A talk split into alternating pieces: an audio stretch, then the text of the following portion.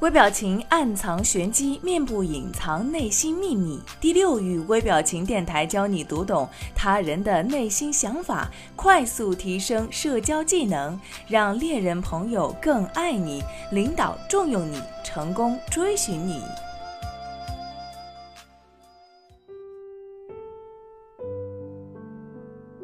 在职场当中，不知道你是否会碰到这样的现象？有些人会认为是不公平的这样一种现象，有的呢干的活不多，但是会表现，情商高，会说话，也懂汇报，他们容易得到领导的赏识和青睐。那相反，有些人就兢兢业业、踏踏实实、认真苦干，干的活比谁都多，功劳呢却在别人手中握着，往往自己干活却看着别人升职，暗中吃亏，那是家常便饭的事情了。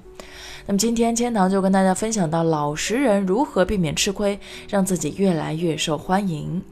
第一，实在不等于傻。一位具有深明大义的领导呢，一定能够看到老实人干活，又怎么会不知道他的功劳苦劳呢？那为什么老实人升职的机会却不如那些情商高、会拍马屁的人呢？在领导的心里啊，老实人等于是犯傻，提拔老实人上来，很多工作会无法权衡，很多问题怕搞不定，团队之间怕不协调，那出了事还得领导自己解决，所以他不如去找一位能力不怎么强，但是属于八面玲珑的人去提拔。其实老实人只是没有认识到在领导面前如何正确的去展示自己的能力。那有想法，从来不重视自己的工作汇报，不去汇报自己的想法，所以领导觉得你是没想法、没情商，不会八面玲珑。那你要让领导觉得你实在是踏实，但是不傻，有心眼，还有想法。第二点，实在但不固执。我们身边能够遇到很多很多的老实人，而且真的是特别老实。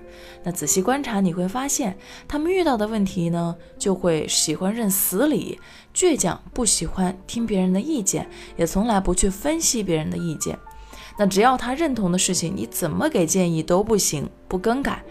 作为管理工作的我们呢，灵活其实是非常非常关键的。太死板，在和领导沟通的时候，事情就很难继续执行下去。因为一个成熟的领导者，他会坚持自己的原则，手段非常灵活。那他既然提出这一弱点，你就要立即做出改变，做出相应的策略，让他知道你并不是一个死板、固执、不懂灵活的人。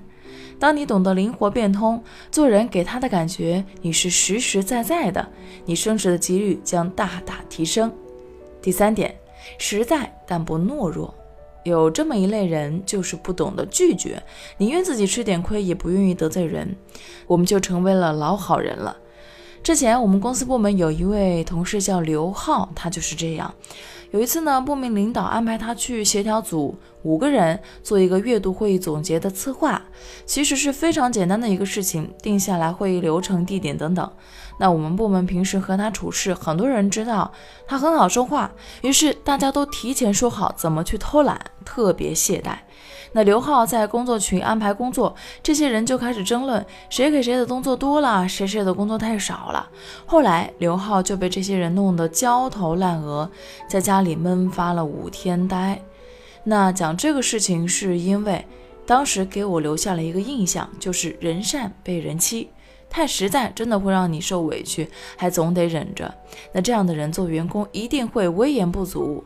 所以，老实人一定要有自己的处事原则，找到自己的底线，不要一味的老实，让别人只会利用你的弱点对你施加压力。首先要给领导一种你并不是吃素的人的这种感觉，他肯定会提拔你，放心的把更有担当的工作交给你。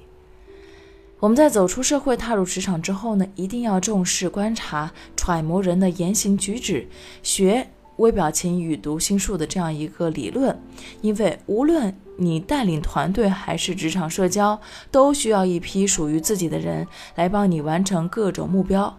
你需要搞懂他人内心所想，从现在开始就开始注重培养自己的情商和观察能力吧。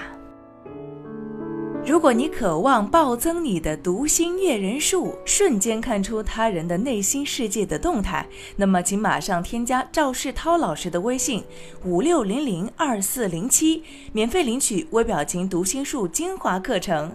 这个课程将教会你如何从入门到精通，彻底掌握读脸识人心的有效方法。特别提醒一下，由于精力有限，我们最多分享给前五十位朋友。马上添加赵世涛老师的微信五六零零二四零七领取吧。